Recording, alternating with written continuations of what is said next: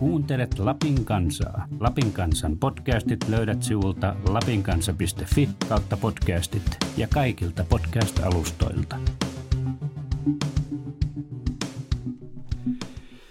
Rovaniemen politiikassa on ollut aika, aika kuuma ja vilkas viikko, joten, joten meillä on vähän erilainen osuus tässä, jota voidaan ehkä tulevaisuudessa toistaakin monella tavalla. Ja meillä ei olekaan ketään vieraita täältä ulkopuolelta, vaan meillä on ihan oma asiantuntija täällä.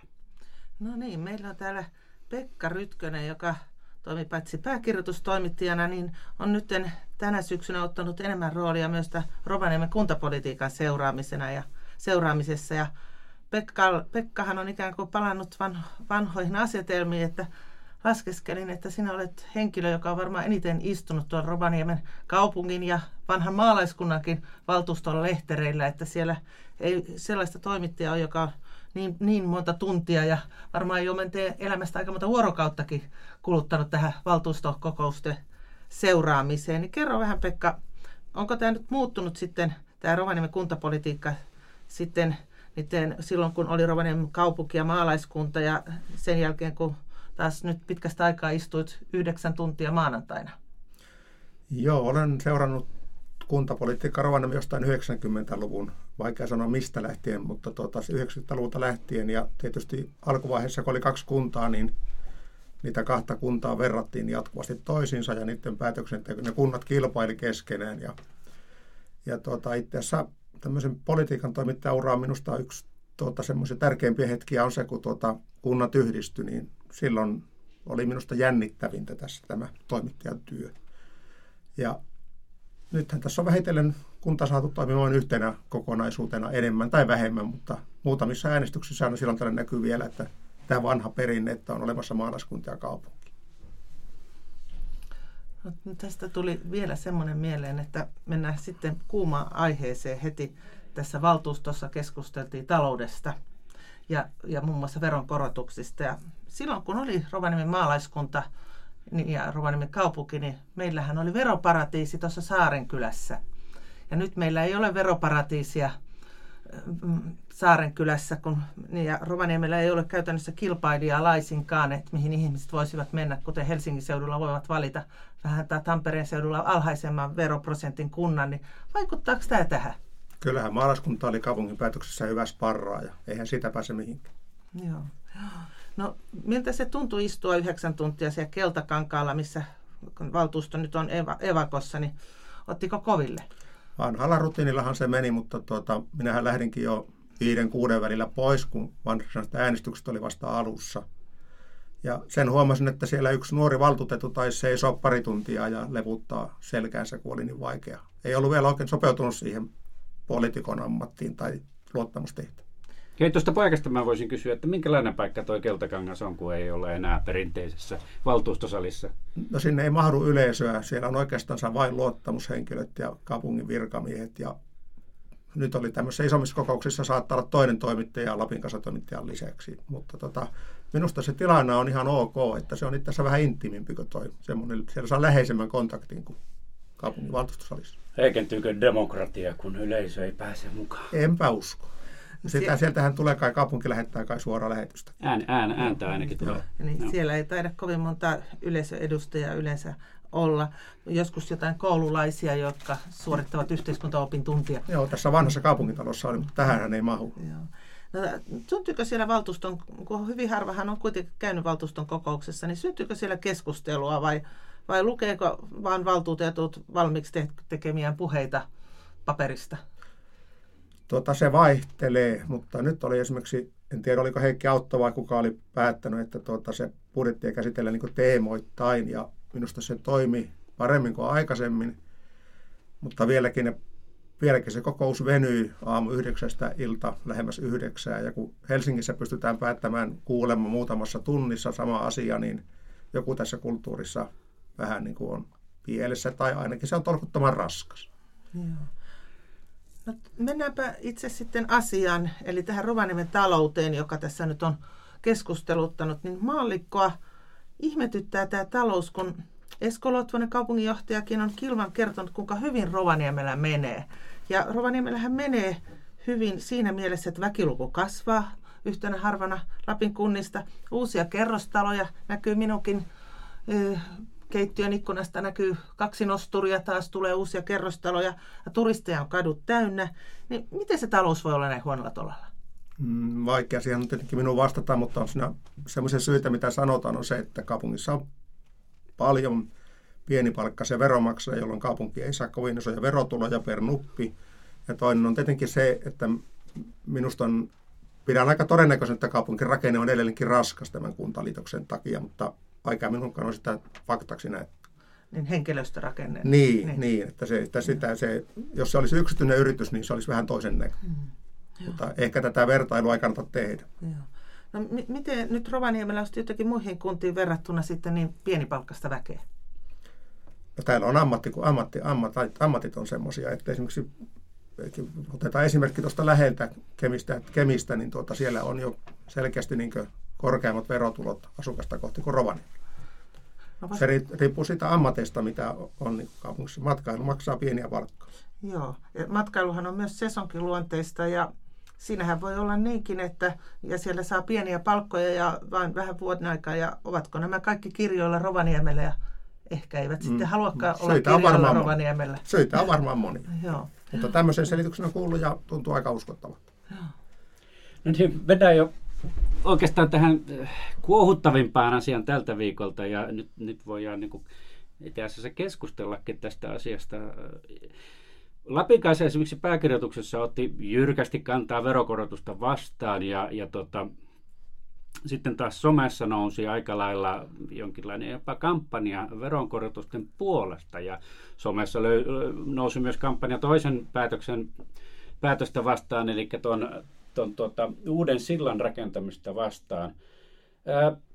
Tämä uusi siltakin, tätä, oli, tätä on tota, mietitty ja, ja suunniteltu vuosikausia, oliko kahdeksan vuotta nyt ainakin. Ja, ja vanha silta, toi kävelysilta alkaa olla jo huonossa kunnossa ja ties vaikka romahtaa tuosta. Mitä mieltä te olette? Onko tämä Rovaniemen pala päätöksenteko nyt mennyt siihen, että jos somessa jotain kampanjoidaan, niin niin sitten valtuutetut pyörtääkin päätöksensä ja vanhoilla suunnitelmilla on mitään väliä. Että mennäänkö tässä nyt ihan tuulen mukana? Minusta tuntuu, että tässä tota, vanhat punamultapuolueet löysi toisensa, että demarit on ollut alun perinkin veronkorotusten kannalla ja tota, sitten siinä ilmeisesti se oli sitten kompromissi, että päätettiin näistä isoista investoinnista lykätä. Mutta tota, varmaan sillä varsinkin nuoremmalle päättäjäpolvelle saattaa somellakin olla vaikutusta, mutta enpä usko, että harmaatukot ja joukot siellä valtuustossa niin paljon somen mukana hyppää. Minä olen kyllä eri mieltä kuin ei. Ole vapaasti vaan. Seuraa oma somevirtaani, joka itsekin olen vanha, niin niitä vanhoja ukkojakin näkyy, niin kovasti keskustelevat siellä somessa nämä ja hyvin kiivaastikin siellä minun, minun fiidissäni ja, tota, ja varmasti myös tuolla kaupungin kuppiloissa ja Esson baarissa ja mitä, mitä näitä nyt onkaan. Että kyllähän tämä näyttäytyy niin kuin kuntalaiselle ja seuraajalle aika poukkoilevalta politiikalta, että en nyt tietenkään sano, että ei päätöksiä pitäisi koskaan muuttaa ja niitä pitää tilanteen mukaan joskus, kun jotain yllättävää sattuu, niin muuttaa, mutta kyllä tämä niin kuin, esimerkiksi tämä siltaratkaisu musta vaikuttaa todella hölmöläisten hommalta. Niin kuin mä ajattelen, että, että tässä niin kuin siltaratkaisu, mitä me ollaan tehty niistä juttuja ja on, on niitä lukenut ja muutenkin perehtynyt, niin se ikään kuin vähentäisi tätä autoilua tässä keskustassa ja parantaisi ää, joukkoliikennettä. Ja, ja somekampanja, joka oli sitä vastaan, oli nimenomaan kevyen liikenteen puolella. Ja musta näytti, että tämä someliike ei oikein tiennyt, että mitä varten tämä silta rakennetaan. Ja sitten tämä vaan sitten siirrettiin, no, niin minä ihmeellinen olen, päätös. Minä olen varmaan tota, niin, aivan niin on niin harmaa, että se somekeskustelu niin osaa ottaa kantaa, mutta se valtuustossa kyllä, niin ei siellä yksittäis, muutama yksittäinen valtuutettu oli sitä siltaa niin sinänsä vastaan. Että enemmän siinä oli kysymys nimenomaan siitä, että tuota, katsottiin, että rahat ei tässä tilanteessa riitä ja sillä argumentilla sitä perusteltiin. Se siltahan olisi maksanut itse itsensä, koska siinä hän olisi vapautunut tonttimaata ja kyllähän nyt kaupunki saa rakentaa ja kerrostalo siihen kohdalle, niin en nyt usko, että, se, että jos nyt johonkin voi rakentaa, niin kaupungin keskelle kerrostalo, niin sillä kerrostalotontillahan se olisi pystytty rahoittamaan koko silta.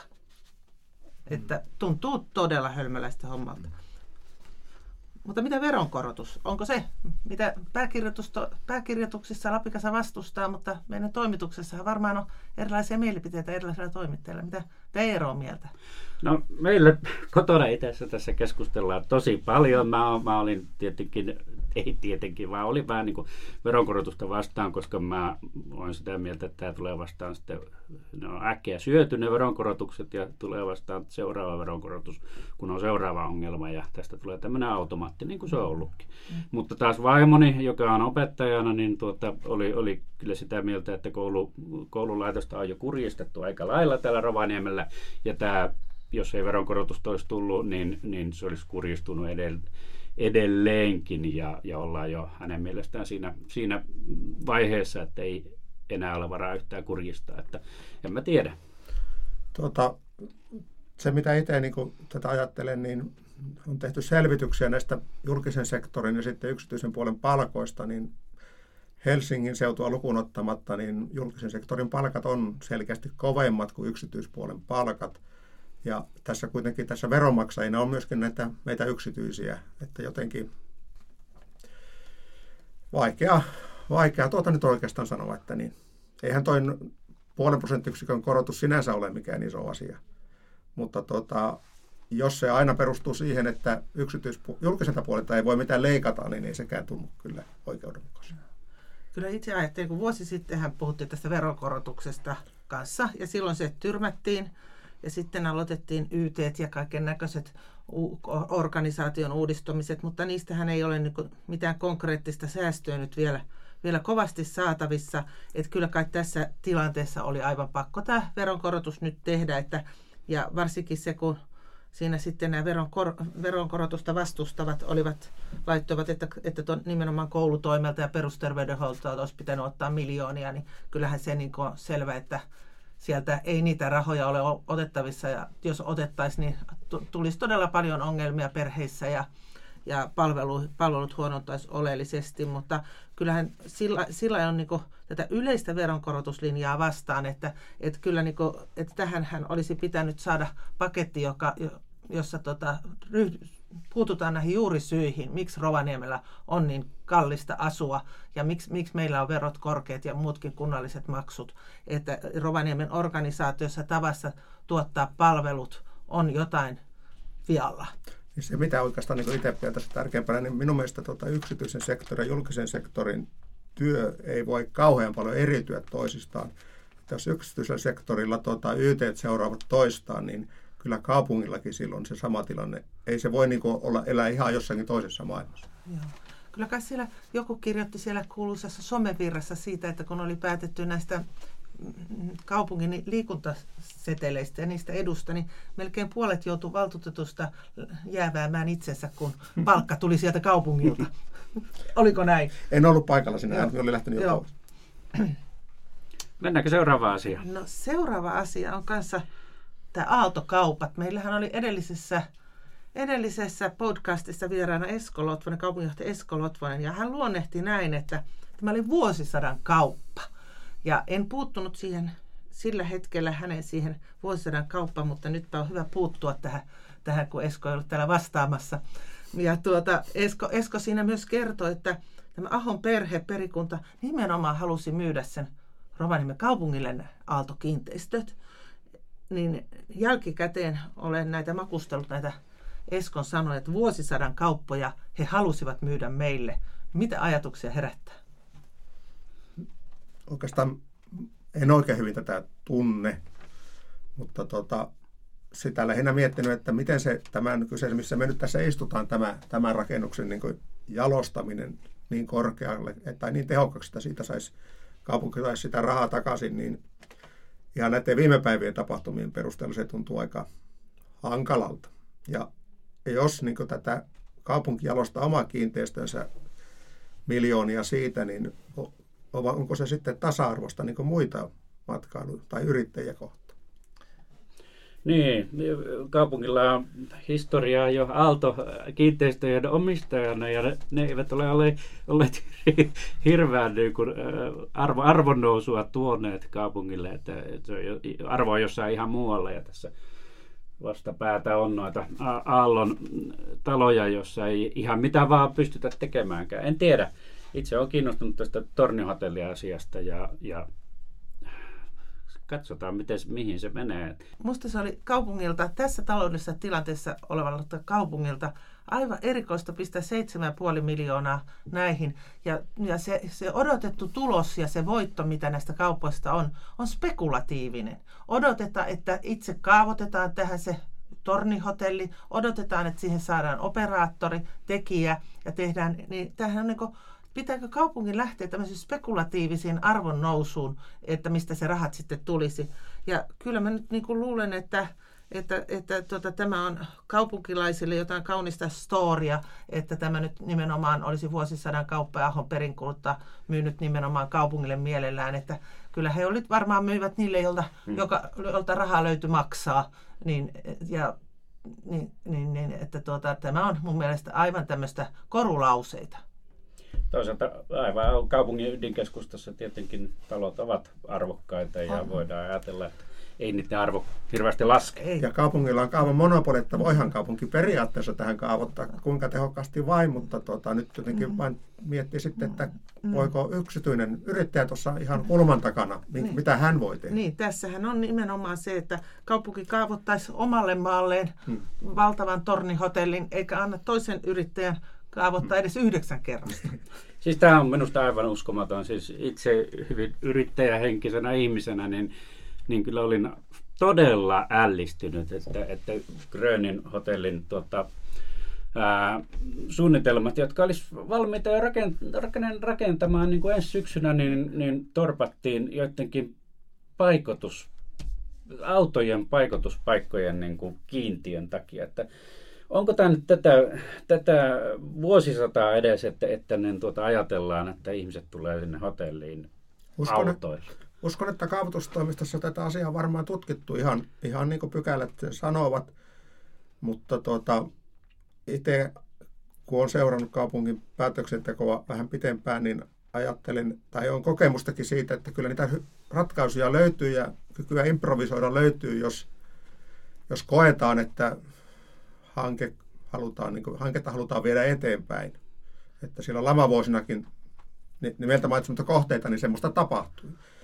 Ja tuota, nythän ilmeisesti hallituksen epävirallisessa kokouksessa sitä nyt jo loppuviikosta sitten mietitään tätä, että mikä se linja on, mutta nähtäväksi jää kyllähän tätä Mikael Grönin ja City-hotelli-hanketta, niin sitähän on kymmenen vuotta ja silloin se painettiin sitten alas niitä alkuperäisistä suunnitelmista, että se on todella pitkä ja Joo.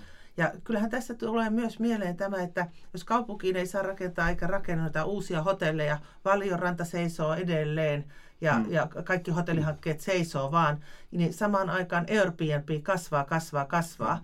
Ja jos meillä olisi niin kuin kuitenkin riittävä hotellikapasiteettia, niin mä luulisin, että sieltä sitä veromaksukykyäkin Nimenomaan. tulisi hieman enemmän ja kaupungin talouskin voisi paremmin. Että kyllä nämä kaavoitus ja asiat ja kaupungin talous kulkevat aika käsi kädessä. Että halutaanko tukea tämmöistä yksityistä Airbnb-bisnestä, jota sitäkin toki tarvitaan, en vastusta sitä totaalisesti, mutta nyt, nyt ei, niin hotelli, hotellit ei mene liikkeelle, kaupunkikaavoitus ei ole, ei ole sellaista tahtotilaa nyt saada näitä Joo, liikkeelle. Airbnb ei ole samalla tavalla säänneltyä sit lainsäädännössä kuin tämä hotellitoiminta ja sehän tässä se ongelma on, mutta kyllä kaupungin pitäisi pystyä tähän.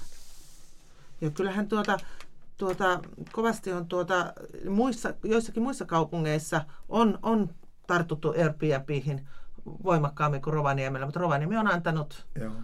kaikkien kukkien kukkia. Kyllä. No syytä onkin, koska, koska tämä turismi nyt räjähtää käsiin. Ah, Edellisestä isosta hotelliinvestoinnista on jo aika, että kyllä soisin tuon toteutunut.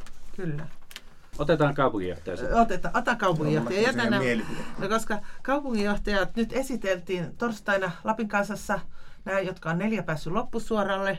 Ja tota, ihan vaan veikkaus, että, että tota, Pekalta nyt politiikan asiantuntijana, niin valitaanko kaupunginjohtaja vielä jotenkin, vaikuttaako se puolueen jäsenkirja vielä? jotenkin? No, en usko, että suoranainen jäsenkirjaa keltään kaivataan. Ei Lottosen Eskollakaan minun käsittääkseni sitä ole, mutta, tuota, mutta tuota, riittää, että on niin asenteeltaan lähellä sitä, jota, jota niin valitsijat suosivat.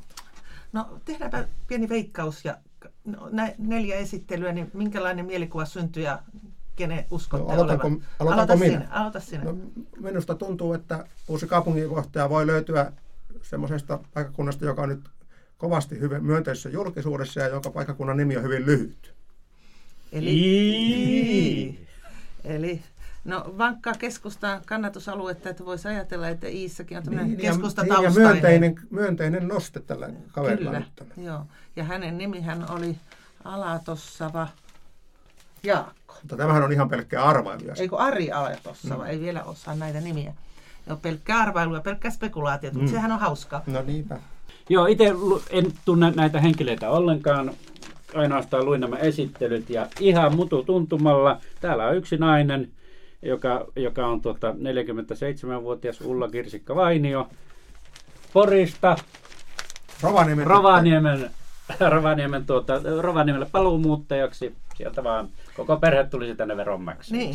Tuota, minä olen kanssa Ulla Kirsikka Vainion kannalla, jos nyt joku pitää valita tästä umpimähkään. Ja, ja tuossa juttelin Sinikka Pylkkäsen kanssa, joka on tämä jutun kirjoittanut ja tietenkin vähän enemmän näitä, näitä tota, jututtanut, niin niin hän kertoi tästä Ulla Kirsikka Vainiosta, että tota, hän on tosiaan niin toisaalta yrittäjätaustainen ja toisaalta kuntaelämästä vankka kokemus. Hän on oma yritystä vienyt koko ajan ja on tuota Lempäällä Nokia Akselilla kanssa ollut töissä, niin luulisin, että tois myös uusia tuulia tuulia tänne Rovaniemelle. Että tämä voi olla se loppukaksikko. Ja sitä paitsi hän on arkkitehti, että näissä on, Kaupunkisuunnittelussa näissä hänellä on hyvää Kyllä. osaamista. Nimenomaan kaava- ja kaupunkisuunnitteluun perehtynyt ihminen.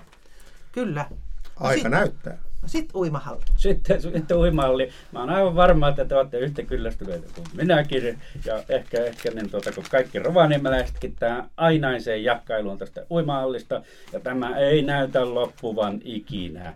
Siis tämä siirtyy, seuraavat vaalit on taas uimahallivaalit. Minusta nämä edelliset vaalitkin oli uimahallivaalit. Mitä nyt oikein tapahtuu? Rehellisesti sanottuna en tiedä. Täytyy sanoa, että paitsi rovaniemeläiset, niin myös keniläiset ja inarilaiset ja sodankyläläiset lukijamme ovat aivan kyllästyneitä Rovaniemen uimahalliasiaan.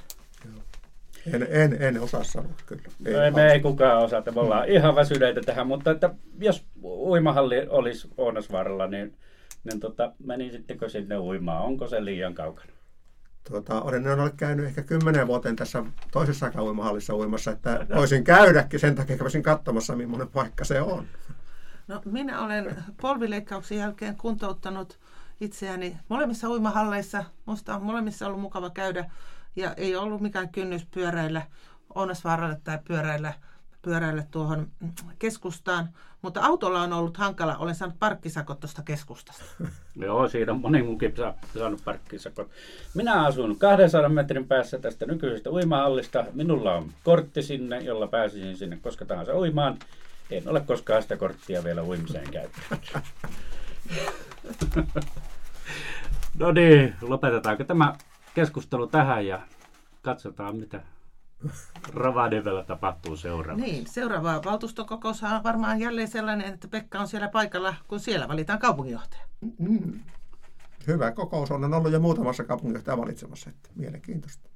Niin, ja sitten vielä pitää sanoa tähän Vainiolle se, Vainion puolesta se, mikä unohtui, että hän on, tulee Porista, mistä Rovaniemellä on ennenkin tullut kaupunginjohtaja, nimenomaan Matti Pelttari, pitkäaikainen kaupunginjohtaja, tuli Porista. En pidä kannatuspuheenvuoroja kenenkään puolesta.